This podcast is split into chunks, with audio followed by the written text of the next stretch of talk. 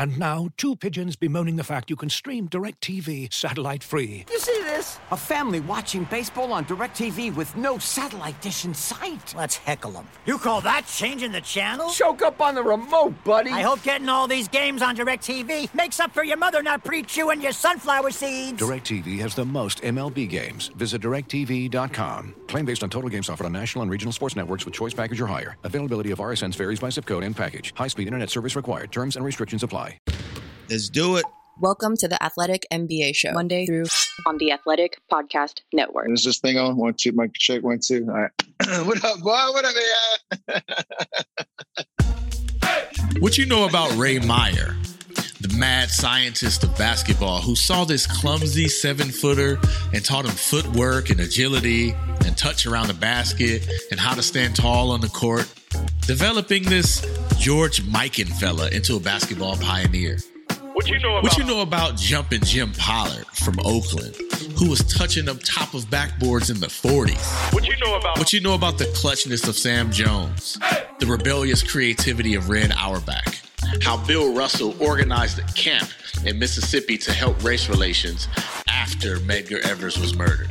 what you know about What you know about the origins of the Showtime Lakers being a nightclub in Santa Monica called The Horn?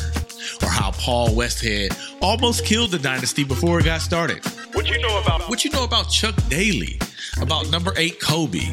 About the Silicon Valley influence on the NBA? You know about In my new book, Dynasties, the 10 GOAT teams that changed the NBA forever, we take a look at the NBA's grand history through the lens of its dominant teams and dominant players. How not only each dynasty was built on the previous one, but how these legendary basketball teams even impacted society almost as much as the game you know with popping illustrations from Yu Ming Kwan. Dynasties is a gorgeous addition to your bookshelf or your coffee table. It is the perfect collector's item, both for NBA fans who want to journey through history and casual fans who want to learn more about this league they can't get enough of. Get your copy of Dynasties today at Amazon, Barnes & Nobles, Target, Walmart, or wherever you buy books. what you know about Dynasties, the 10 GOAT teams that changed the NBA forever, wherever you buy books.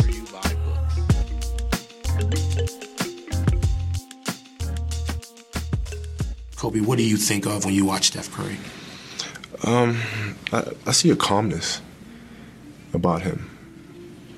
I see a calmness about him, and I, I think it's something that a lot of players don't understand. I think so. I think the fans is very hard for the fans to really understand what I'm saying because most players don't get it. There's a serious calmness about him, which is uh, which is extremely deadly, right? Because he's not up, he's not down, he's not contemplating what just happened before or worrying about what's to come next. He's just there. And when a player has the skills and has trained himself to have the skills to be able to juke, shoot, dribble, left, right, etc., and then you mix that with this calmness and poise, then you have a serious, serious problem in your hands. And so when I watch him play, that's what I see. That's what I see. Let's bring DA into the conversation here Welcome to Hoop Karma is. Jason on the Athletic Podcast Network. Turned it on and I heard Shaq with the barbs. It's like the bullshit and braggadocio. I was transported right back into it. I was like, oh, this is great. I think I rap better than Shaq David Aldridge. oh, he's totally playing. Yes. yes. And then he had their lungs out in front of everybody on TV. Michael was not your friend. It was popping in there. And Marcus Thompson. I just can't get with this idea of taking one hour of content and finding the morsel that might pop and blowing at it. Hoops adjacent. adjacent. Welcome to Hoop Five, four, we have ignition. Stay mellow, my friends. The karma is. And welcome. It's another edition of Hoops Adjacent on the Athletic NBA Show. I'm David Aldridge here in DC. Sunny and warm. Uh, it's, it's too warm here in DC. It's like 75, but it's muggy. I don't like this. It's October. It's not supposed to be muggy. In the Bay is our man Marcus Thompson. Marcus, what's up? Yo, it's hella hot. How hot? It was like 89 yesterday, Oh, and today I, too damn hot. I took my daughter to school, and it was hot. I'm like, yo, why is it? I don't know what's happening in the Bay, but it's October and it's feeling like July. So we we in this thing. We out here. We still got shorts and t-shirts. That's what we do. Thunderstorms in LA and whatnot last night. That was ridiculous. Delayed the game. West Side till we West die.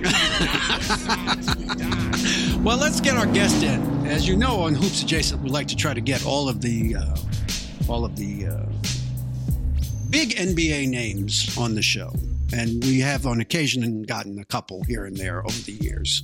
Uh, this is a good one. Say hi, Steph Curry. What's happening, fellas?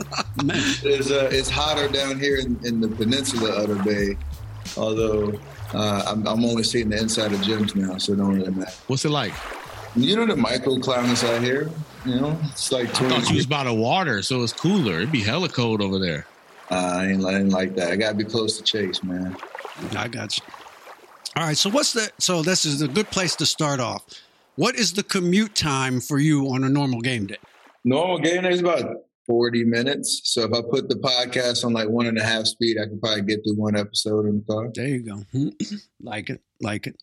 Are you still doing? Are you still like taking taking the daughters to school, and uh, are you still allowed getting to do that type of stuff?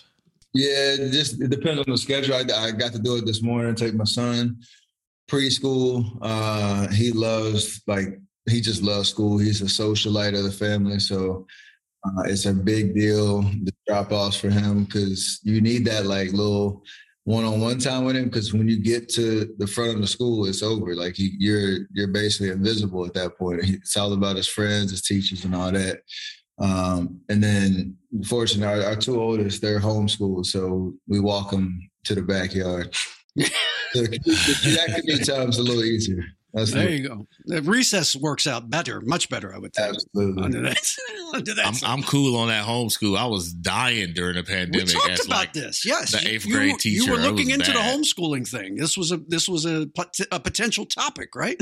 Yeah, to, to Marcus's point though, this was the the one learning was uh, it was not going to be me or my wife doing the teaching. Right. Yeah, I was the second grade uh, distance learning overseer, and I was not. Uh, I was not there to learn that. You- so hold on, you wasn't killing that uh, physical science. You wasn't rocking out there. Nah, no, nothing. I didn't get any high approval ratings. I know they have all these. Nothing. I don't rate my teacher. Nothing. Nothing good.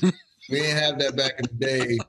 Uh, I would not have been top of, of top of any list, according to my my seven then seven year old daughter. So Mm. You know what's insulting, Steph? Like I would be working with my daughter with math, right? And it was like it was like, you know, it was torture, right? For both of us. She hated me doing it. I was miserable. I didn't understand. I was explaining it perfectly and she didn't understand. And then she sit down with a tutor and they're like dancing and Ooh. singing and she's like knocking it out. You know what I'm saying? It's like, yo, I don't even understand. Does it only do you only learn when it costs me? Yo, is that is that the lesson here? there's something. There's something to that. We might need to do another deep dive on that. Oh Lord, man! Well, my my oldest, my youngest son, I should say, of our two boys, finally after fourteen, no, well, twelve years of private school, it finally got into the public school. Boy, I was dancing like you would not believe. I oh my God, I don't have to pay for his education. Like- Everything you're saying is exactly right, and then not only that, just to know that like the respect of the teachers and uh, and what they do. To I don't know what the secret sauce is. I feel like we're all talking the same language, and we just can't we can't get it done as parents. I don't know what it is. well, we know our kids too well. We know our kids too well, and so we will- we They will us, and they know us. And they know us, yeah. Right. You know what I'm saying? So they'll they'll do what irks us, we'll do what irks them, and there's no learning. so Absolutely. leave it to the professionals is is the moral of the story. And we will do that going forward. Speaking of professionals, you are a professional shooter and you know what the rules changes are. And I saw you commenting on those the other night. Now, and he got caught last got night in caught. the preseason I, game. I got that. Now that one, I don't not not your particular call. I mean the fake jump into the guy. I think that's terrible. It should not be part of the game.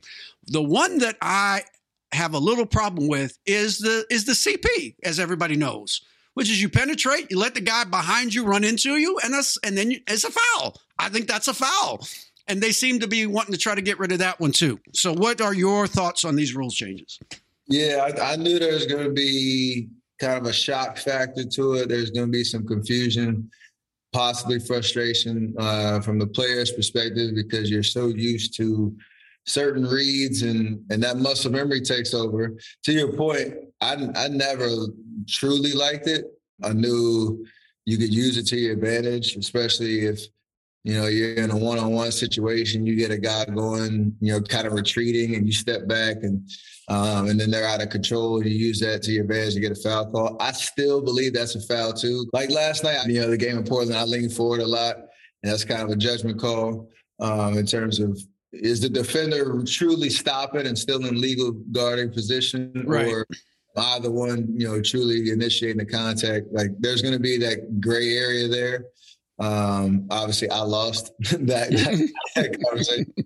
But the other ones where you know, as an offensive player, like if you create the advantage, then I feel like you should be able to use that, you know, no matter what. Especially like a one-on-one situation where if I get by somebody um, and then they're out of control, they run into me, I should be able to take advantage of that. The one like it's in transition and open space and you're just seeking contact, like there's no place for in the game for that. Um, you know, me probably I don't know, Luka, James, Trae are the ones that everybody wants to talk about for better or for worse. There's there's going to be a learning curve, and we all understand that, and we've all adjusted to rule changes in the past. Um, it's just a matter of hopefully it's consistent. That's the that's the biggest thing that we uh, we need, you know, from from a refereeing standpoint across the board. I don't care what you call, as long as you're consistent with it, we'll make the adjustments, and the game won't suffer, or my game won't suffer from it at all. Looking for an assist with your credit card, but can't get a hold of anyone? Luckily, with 24 7 US based live customer service from Discover, everyone has the option to talk to a real person anytime, day or night. Yep, you heard that right. You can talk to a real human in customer service at any time. Sounds like a real game changer if you ask us. Make the right call and get the service you deserve with Discover. Limitations apply. See terms at discover.com/slash credit card. I, remember, uh, especially early in your career, the big thing was people wanted you to draw fouls more. And you were like, nah, man, that's not how we play. Like, how did you go from that to this? Uh, wh- like, what was the process of you saying, all right, if this is how we're to play, I might as well do it? Because you were pretty, you were pretty adamant about not falling for that, you know, not participating in that element of the game. Well, I still I still feel that way, and the one that I do for sure is the, obviously the pump fake, and then you kind of you know look for contact if somebody leaves their feet. Like that's I feel like that's been a part of the game for a while, not just my generation. So it's not like we invented it or created it.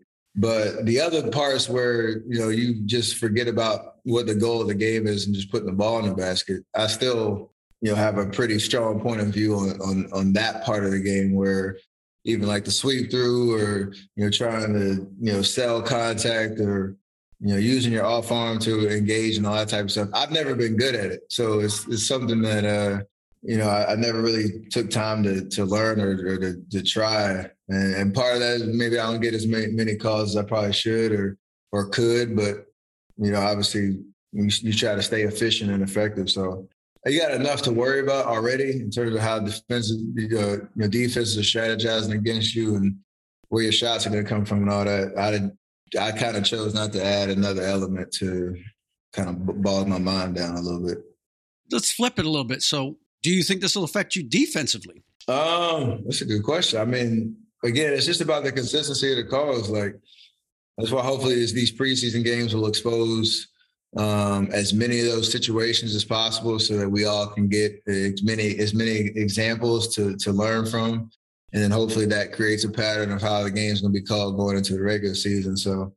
Um, maybe you can be a little bit more aggressive defensively, knowing you know if you maintain your space and your position, the offensive guy can't you know use that to their advantage. You know, we'll see how that affects you know scoring and free throws and foul calls and all that. All the advanced analytics gurus that are going to break that down as the season goes on. But you know, again, it's just about being consistent. That's with anything. So uh, I think that's why I like playoff basketball so much because you get to that point, mm-hmm. a lot of this kind of ticky tack stuff and and the nuances of drawing fouls kind of get eliminated a little a little bit more, you know, in the playoffs. And hopefully that that'll be the vibe throughout the regular season.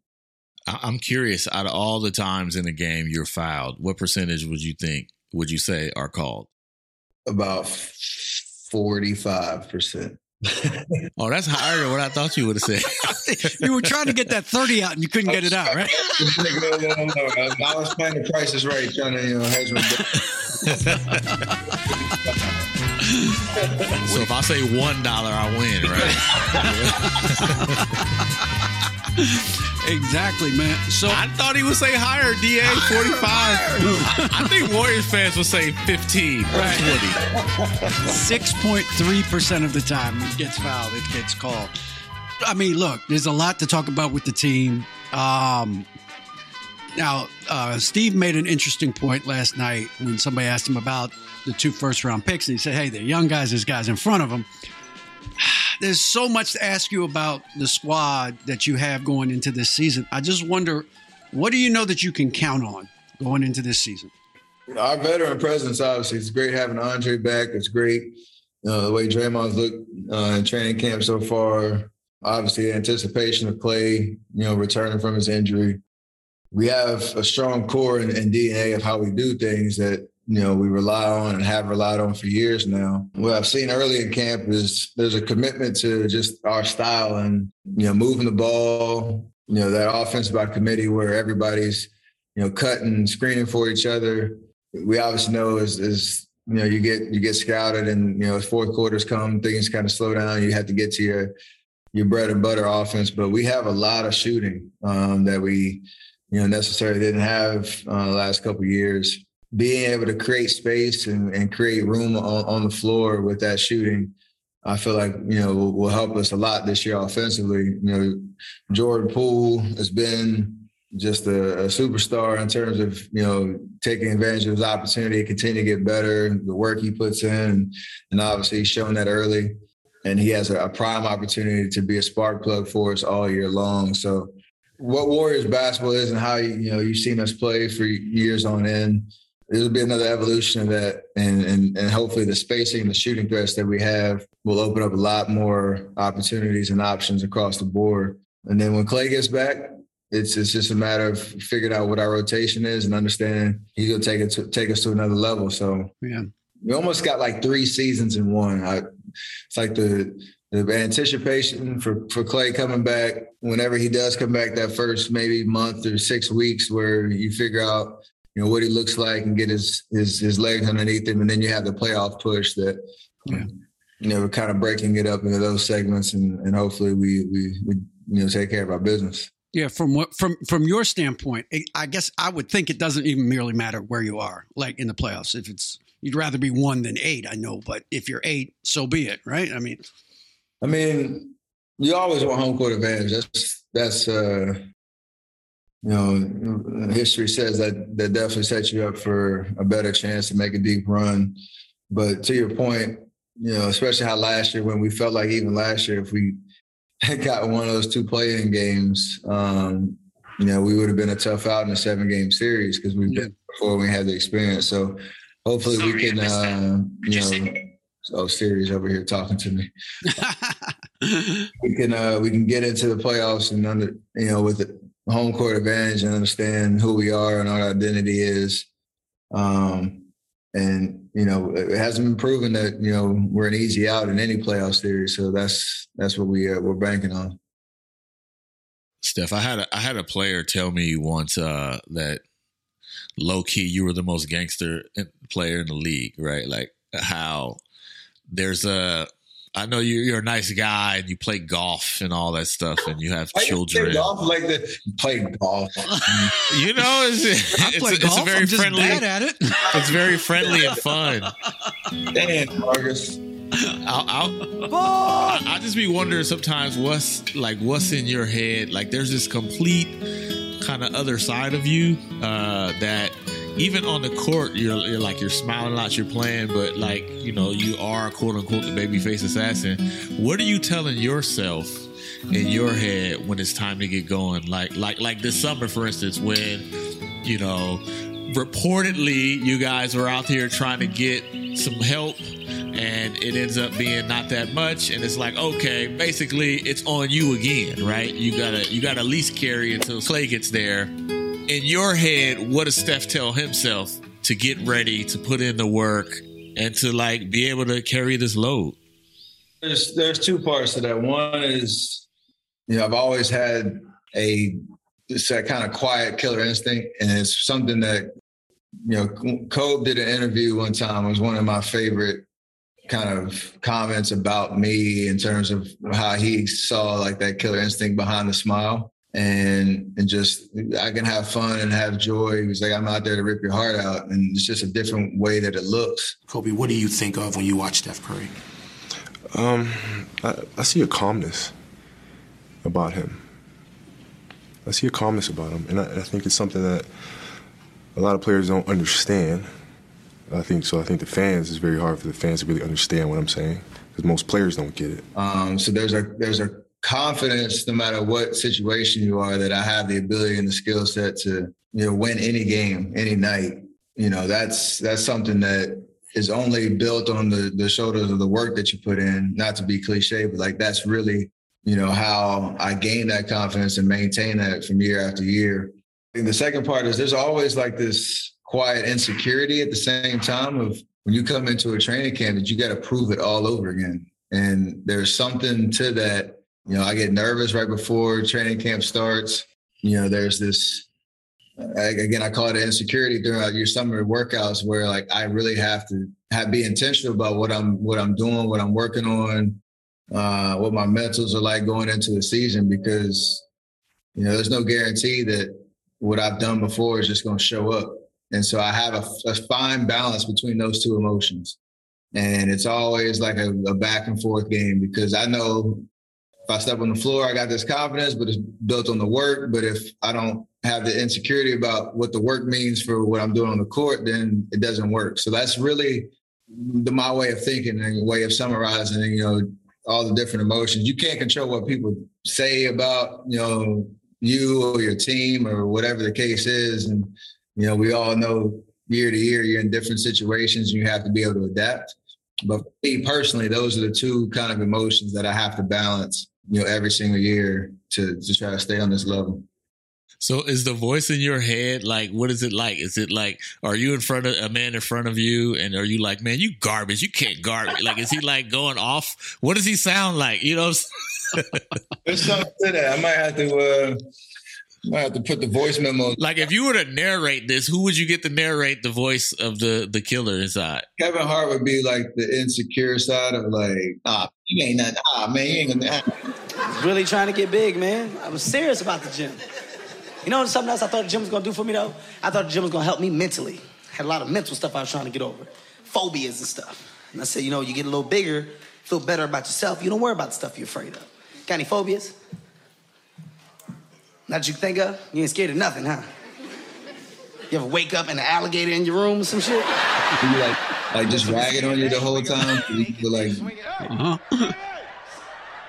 it probably would be Kobe's voice on the other side of like that that killer instinct, you know, that you uh you're ready for pretty much any situation, knowing that like knowing who you are. So that's might be a might be some animation coming for that. But there's a real there's a serious calmness about him, which is uh, which is extremely deadly. Right? Because he's not up, he's not down.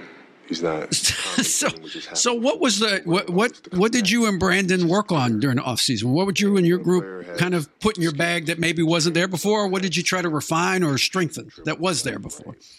Yeah, at this point, I mean, understanding my my my uh, physical stature, still six three, still a buck ninety. There's not much to add in terms of how I do things. It's all about just being as efficient as possible with how I move, how the ball moves, and where I'm getting my shots at. So I'd say I just try to do everything I've been doing even better, and that's always been the uh, the kind of approach you know to to to the work that I do over the summer. Um, and then a lot of it is the mental work for sure. To kind of Marcus's earlier point, just around trying to anticipate what the season will look like based on you know the team and and you know the style of play that you want to kind of bring to life. And and for me, it's always conditioning. That's the biggest thing. Like I have to you know, as you get a little older and older in this league, that's the hardest thing to maintain throughout the summer. So you have to work a little bit smarter every year, especially the way that I play. Because I cover Mm-hmm. ground on the court, and it is my superpower out there to be able to just outrun guys, you know, night after night. So that is that's the unlock for me uh, pretty much every year is how can I elevate that part of my game as I get older. Da, I'm gonna be so proud when this commercial drop where there's like a voice personifying Mhm. the gangster inside. We gonna know that this began on Hoops Adjacent, Exactly. right? This Exactly. AP credits on that for sure. I, see, I'm thinking Michael B. Jordan as the as the soothing voice, as the voice that tells you Michael B. Jordan as Adonis Creed, not as himself. Okay, You know what I'm saying? or or as Killmonger. Either one would work for me. I mean, I think they both come from they're both very confident people for different reasons. Uh, Killmonger, I like that. That might be a better one. He's just got a firmness to his voice. Yeah. That I like. All that. right. Now I always have said this. I've said this since since Black Panther came out. I think Killmonger had a point. I'll just I'll just leave it at that. I think Killmonger had a point. What do you think? Hmm. you mean at the end when I he just didn't mean want to? his point of view as he came into Wakanda, not just, not about him becoming king, but just about life and and what has to happen after he becomes king. I think he had a point. Now you could disagree with the point, but I think he had a point. Yo, Da about to start a race riot right here. Like, All right, get, you stoking some flames. I don't know. You, I don't know how you summarize the point. I'm gonna plead the fifth one right now.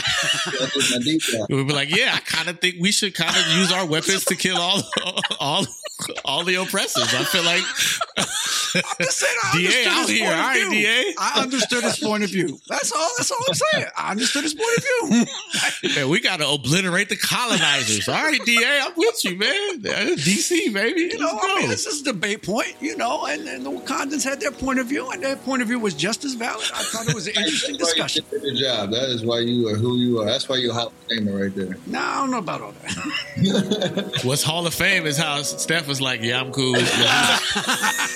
I love that. Facts. I love it. Man, I love it. Mike, appreciate you uh, sitting down with me. Uh, this is really an honor, one, because of who you are, but more than that, we're obviously here on a golf course. And it's a pretty uh, special bond in terms of the basketball players who, who love golf. Um, that, that group is growing by the years. A lot more people picking up the game, but you've been in it from To me, for a long time. it's the hardest game. I'm fascinated just to know. Uh, I can always respond to a, an opponent, a defensive guy, offensive guy, whatever. But in golf, it's like playing in a mirror, and you're battling yourself consistently to try to get perfection.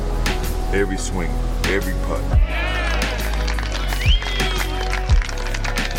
For a competitive person like me, this is what keeps me sane. You know, because when I walk away from the game of basketball, you know that was enough to keep my competitive juices working. Absolutely. Now, Steph, you're one of us now. You're like a you're a media person. You were doing the Ryder Cup. Is that correct?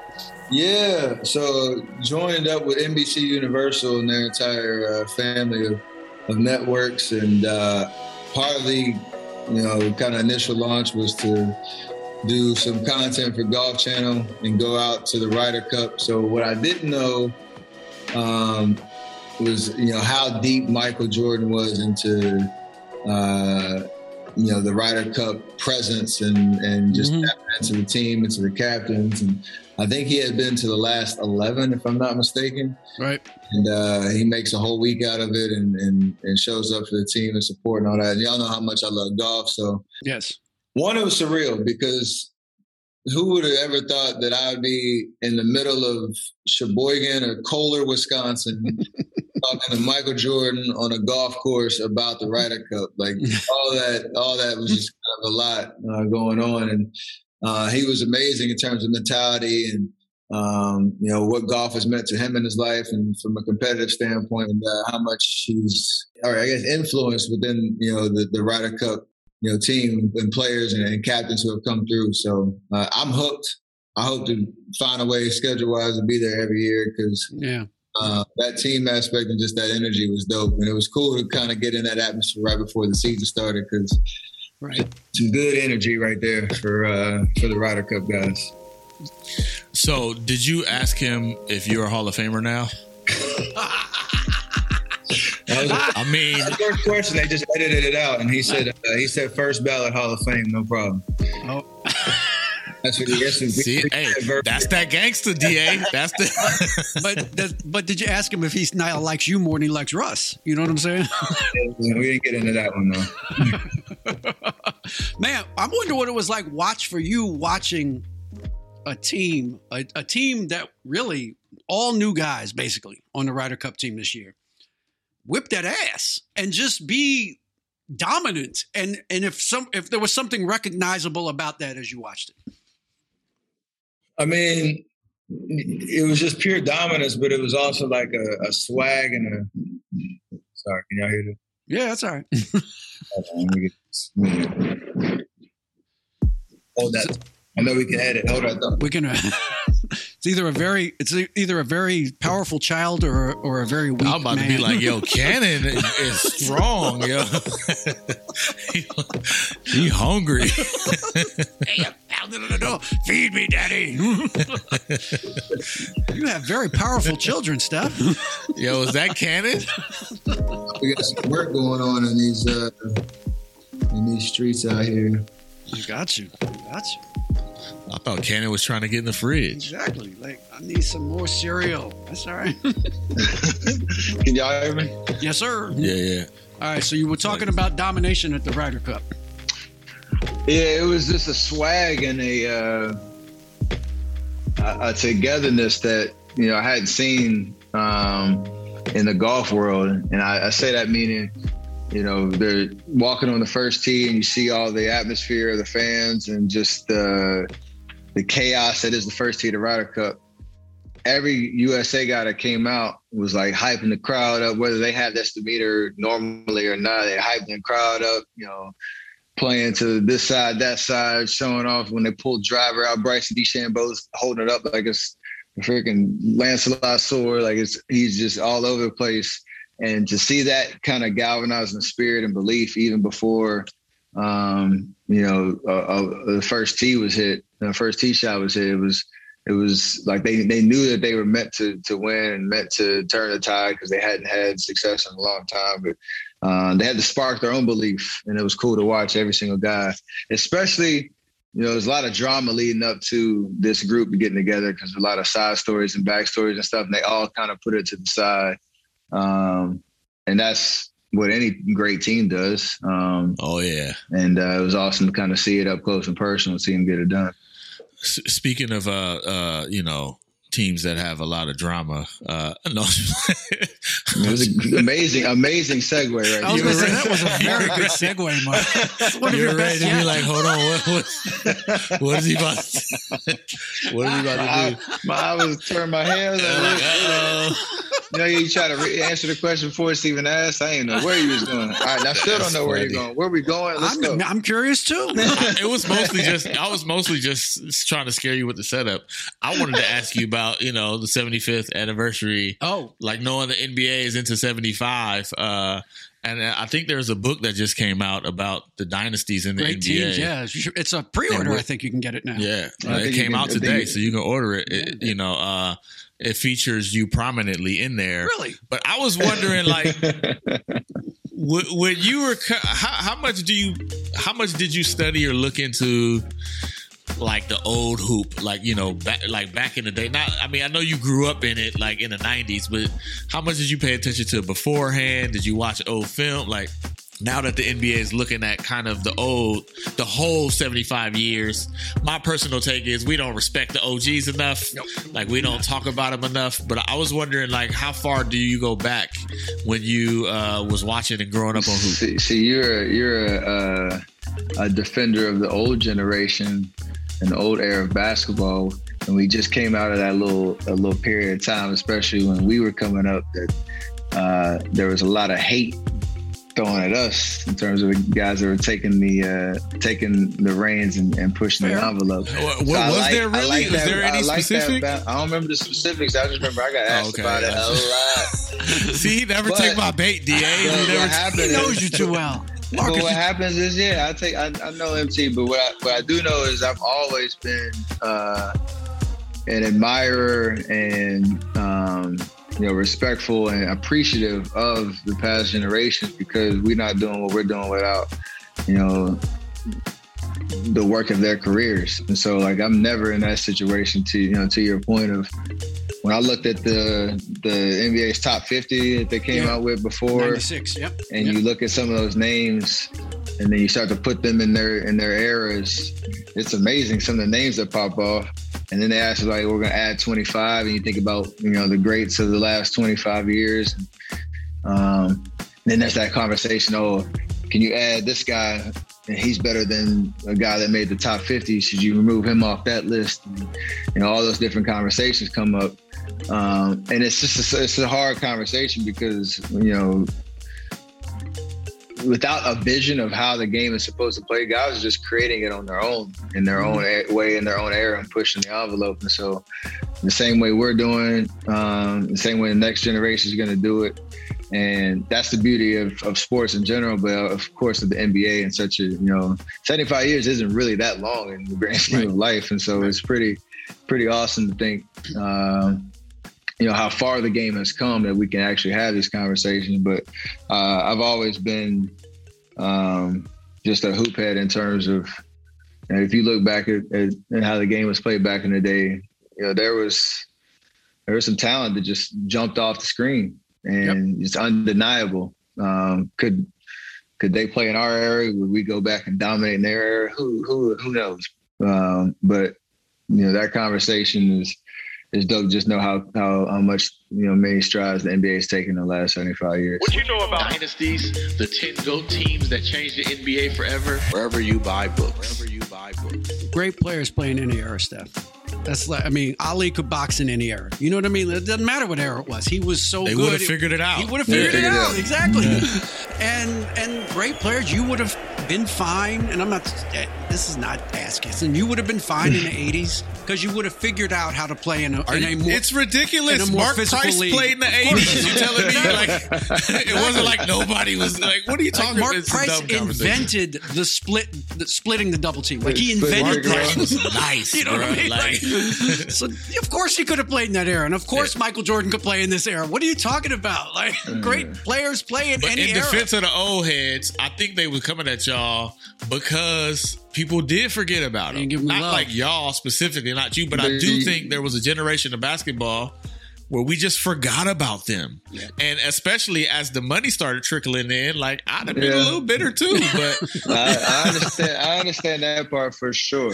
I don't I, I don't think that was fair to like y'all to like for the direct and vehement criticism, but I do think it spurs from them trying to defend like yo like you know i was night people don't know how good connie hawkins was man Well, like they don't they don't know people people, don't. don't know people don't know how good dr j was Right. like Right. and Spencer I, I do feel like Yes. that that was a the the backlash you received i do feel like part of it is because you know it's been 35 years of wanting and wanting and uh, all all great points, and a part of it is you know, uh, I'm sure the money is that's a, one of the bigger points too, because like I said, as an appreciation of where the league is from a business perspective, and everybody that had a part in, in playing in that growth, um, that you know we're reaping the benefits right now.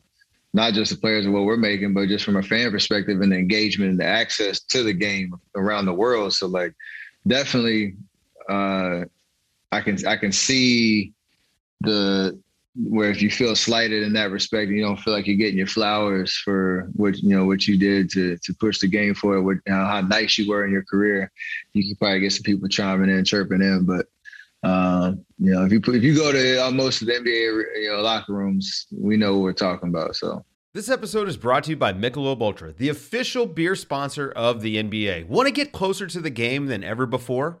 Michelob Ultra Courtside is giving fans the chance to win exclusive NBA prizes and experiences like official gear, courtside seats to an NBA game, and more. Head over to michelobultra.com slash courtside to learn more. As you've probably heard by now, we've teamed up with BetMGM this season. We'll be using BetMGM lines to make all of our picks, and we'll have special offers for our listeners each week. If you haven't signed up for BetMGM yet, use bonus code The Athletic, and you'll get a one-year subscription to The Athletic, plus up to a $1,500 first bet offer on your first wager with BetMGM. Here's how it works: Download the BetMGM app and sign up using bonus code The Athletic. Make your first deposit of at least $10. Place your first bet on any game and claim your voucher for a one-year subscription to The Athletic. See BetMGM.com for terms. U.S. promotional offers not available in D.C., Mississippi, New York, Nevada, Ontario, or Puerto Rico. Gambling problem? Call 1-800-GAMBLER. Available in the U.S. Call 877-8-HOPE-NY or text HOPE-NY 467-369 in New York. Call 1-800-NEXT-STEP in Arizona. 1-800-327-5050 in Massachusetts. 1-800-BETS-OFF in Iowa. 1-800-270-7117 for confidential help in Michigan. 1-800-981-0023 in Puerto Rico. First bet offer for new customers only in partnership with Kansas Crossing Casino and Hotel. Don't forget, if you haven't signed up for BetMGM yet, use bonus code The Athletic, and you'll get a one-year subscription to The Athletic, plus up to a fifteen hundred dollar first bet offer on your first wager. It's only a kick, a jump, a block. It's only a serve. It's only a tackle, a run. It's only for the fans. After all. It's only pressure. You got this. Adidas. Steph, uh, you do a very good job of kind of keeping it uh, in the middle. You know what I mean? Like you don't get too high or too low, uh, generally speaking. And I wonder how difficult it is to not at least publicly be pissed. Like I get pissed off all the time. like, things piss me off, and I say something on Facebook or on Twitter, and then I feel better. But you Yeah. can't do that. So how do you how do you deal with that on a regular basis? It's a great question because part of it is the circle that I have outside of basketball, and I have a certain perspective that, you know, it's that the, another cliche line of, you know, basketball is what I do, it's not who I am. But when it comes to to life, like I have so much more to it than than what happens on the court, and, and that gives me perspective about the highs and the lows that happen. I don't forget the roots of where I came from and growing up watching my pops play in the league for 16 years and understanding at an early age what that emotional roller coaster was like. Because I, you know, I was born 88. So he, in his second year in the league for 10 to 12 years of his career, like I remember a good amount of it. And I got to ask questions. I got to, you know, see in real time while y'all lost the playoff series, like, how's he feel? How's he coming home type of vibe? um, how he treated people when we went to dinner after a loss versus a win, if there was a difference there, uh, how people treated him, like all those type of things. And so it's the perfect balance of just understanding the perspective of, you know, it is a game, it is, it's important, and it's something that I live and die by in terms of, you know, what I put into it. But I try hard, and it's an intentional effort to not uh, let that get the best of me um, a- as best I can because I know how much of an influence how I carry myself has, and it is a big responsibility, and I don't always get it right.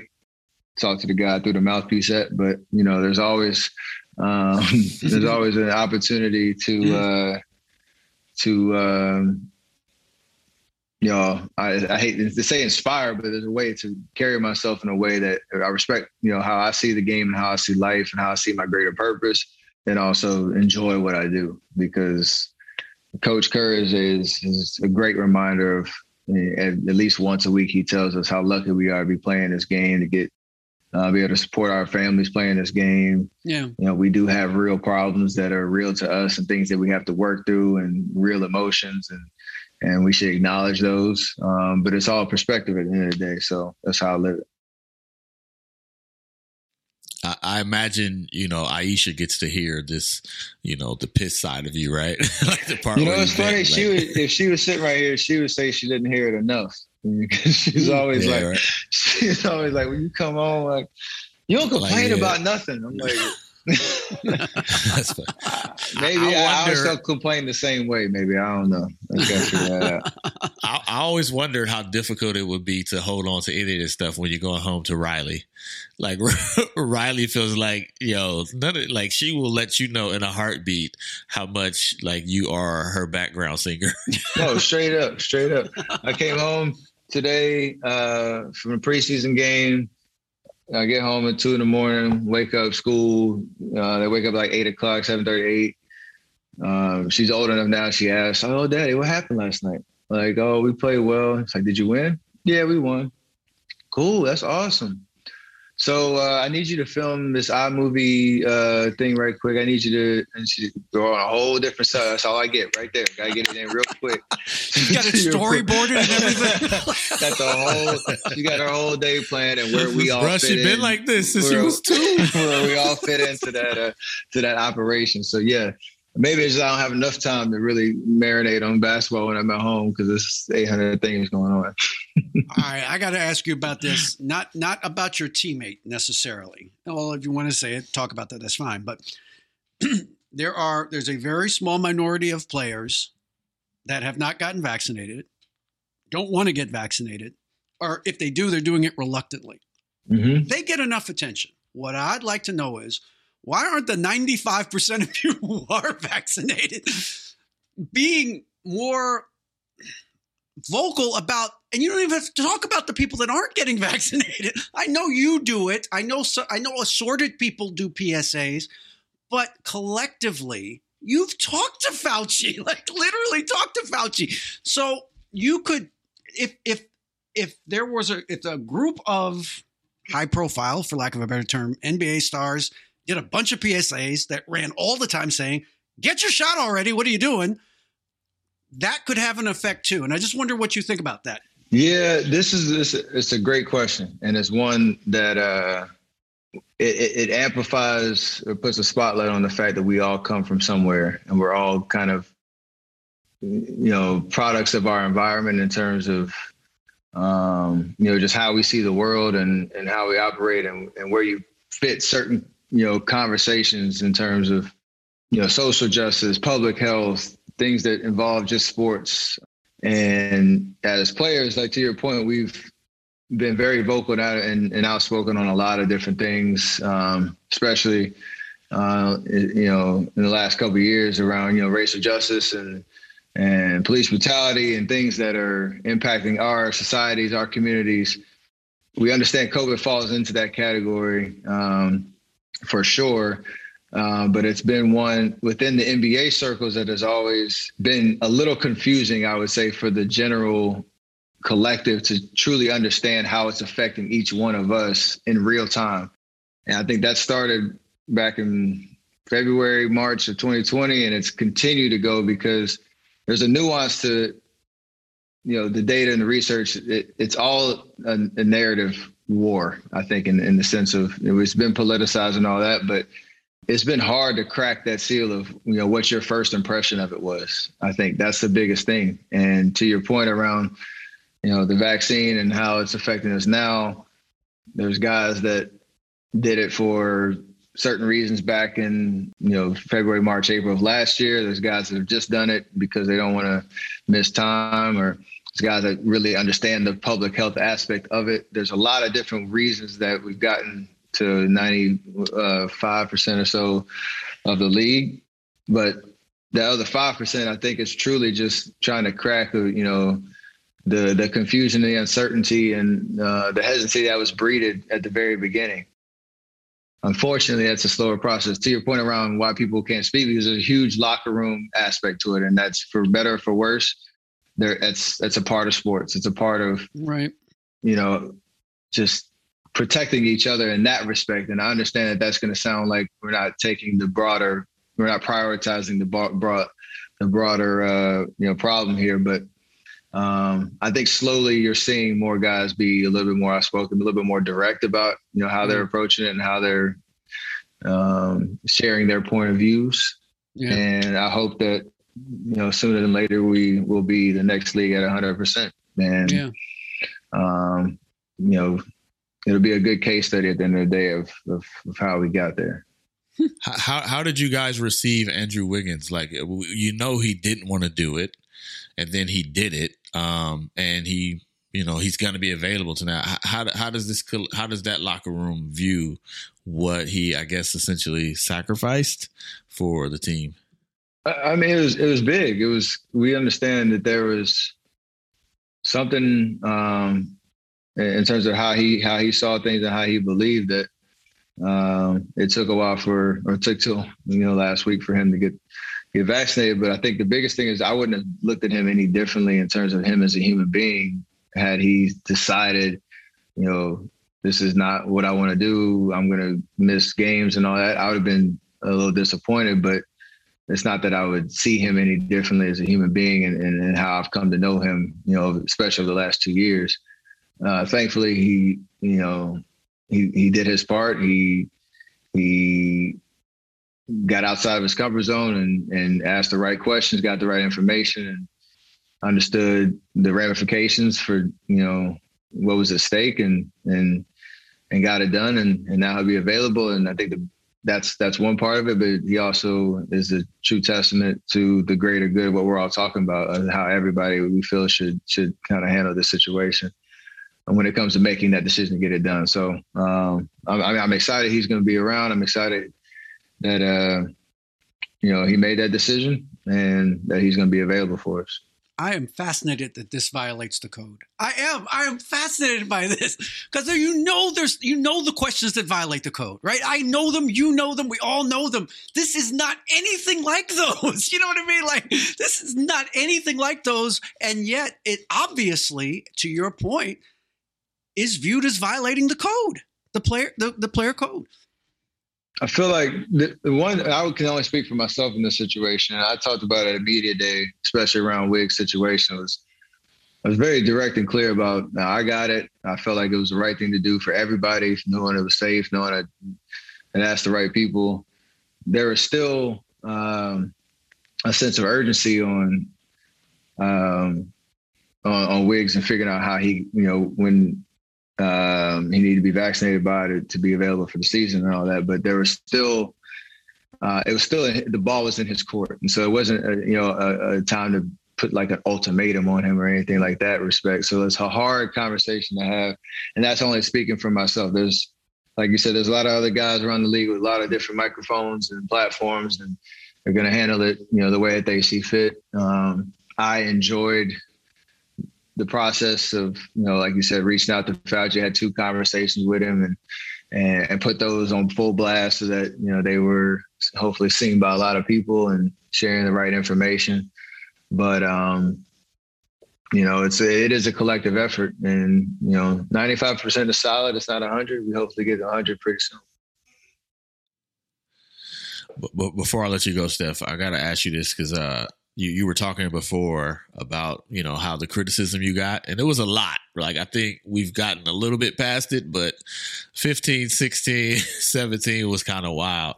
But one of the great uh praises you got was from one a player who's like emotionally my favorite right? Like Allen Iverson has always been like a rider for you. I, I, just wanted to know what did that feel like? What what what does he mean to you? What does his game mean to you?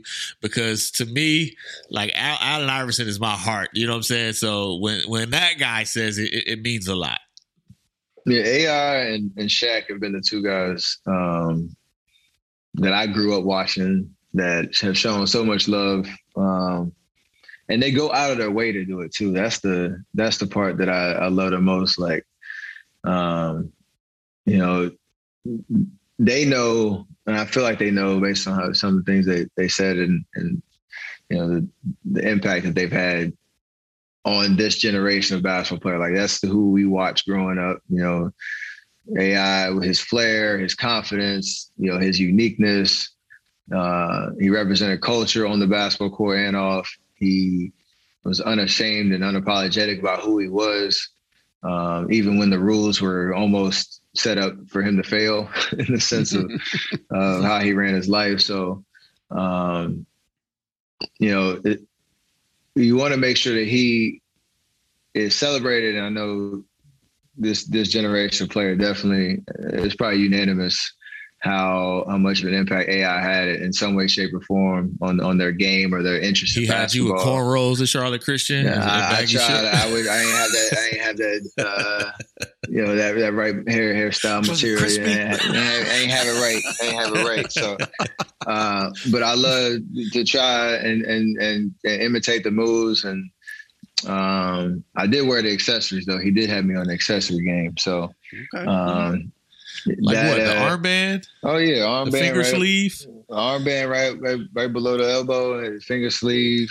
Maybe the headband if you want to throw that on every once Yo, in a while. that's hella funny. Picturing you as Charlotte I'm Christian gonna find with a the picture. armband. I'm gonna find a picture. um, Who so- wore it better?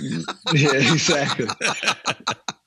to know that like he's been retired for a while and he, he still watches the game and, and appreciates the way that you play and um, you know put you in his top whatever list like that means a lot. And that's the part like from a colleague perspective um, it's interesting. It's gonna be it's gonna be wild to like know who I'm rubbing shoulders with like Dame and Bron and you know Kawhi and CP and all the guys that you've just competed against year after year after year. When it's all said and done going to be such an appreciation of what we accomplished and the wars that we had on the floor and all of that.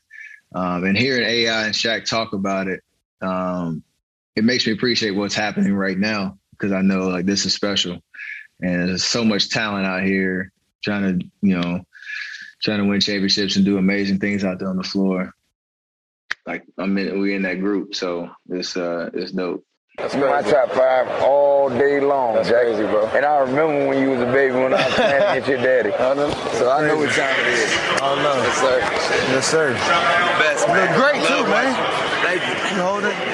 You hold If you down. staged that interaction, you a genius. Remember when he hugged you and was like top five and somehow it got caught on the mic? If you somehow staged All that, Star, yo, All Star Weekend, like I just, I was slowly, You was like, "Hey, my slowly mic on." Move my way over that, yeah. yeah, it makes it it. Is this thing on? One, two, mic check, one, two. All right. what up, boy? What up, y'all?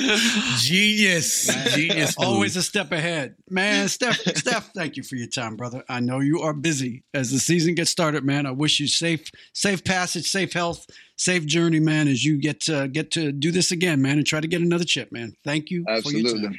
I appreciate y'all, and uh, see y'all soon. Hopefully in person. Love them kids, man. Yes. Keep loving them Absolutely. kids. I don't care about that hoop stuff. I care about the dad. Yeah, me That's too. what matters. The dad. all day. I got I mean, two I hours kinda care about before the hoop, uh, soccer practice and dance uh, class and school pickup. So it's about to go. About to be go time.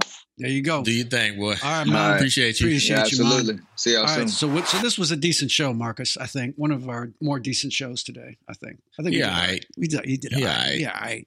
All right. So uh, as always, leave that five star review on Spotify, Apple Podcasts, iTunes, wherever you hear this podcast. And look, look, we just had Steph Curry on the show. For an hour. If you leave less than five stars on this review, I'm gonna personally come slap you. That's all. I'm, that's the that's the David Aldridge guarantee. I will slap you if you leave less than five stars on the review. Just Dang, Don't do man. it. First, first you trying to annihilate the colonizer, and now you out here slapping people. Can slap you at least, can you at least put some baby powder on your hands? Can you, can you at least go, you know, with the baby all right, powder? all like, right, let me like let me temper that, Marcus. What do people? What should people do if it, if they want to leave less than a five star review? I mean, nah, forget keep it to yourself. I want DA to slap you now. Like, if you give Marcus less than a five star review, if you give less than a five star review, DA is gonna show up with a with a with a uh, with a 1970 suit on with a butterfly Exactly, collar and a handful of baby powder, and he gonna slap you. Pop pop. That's how it's gonna sound.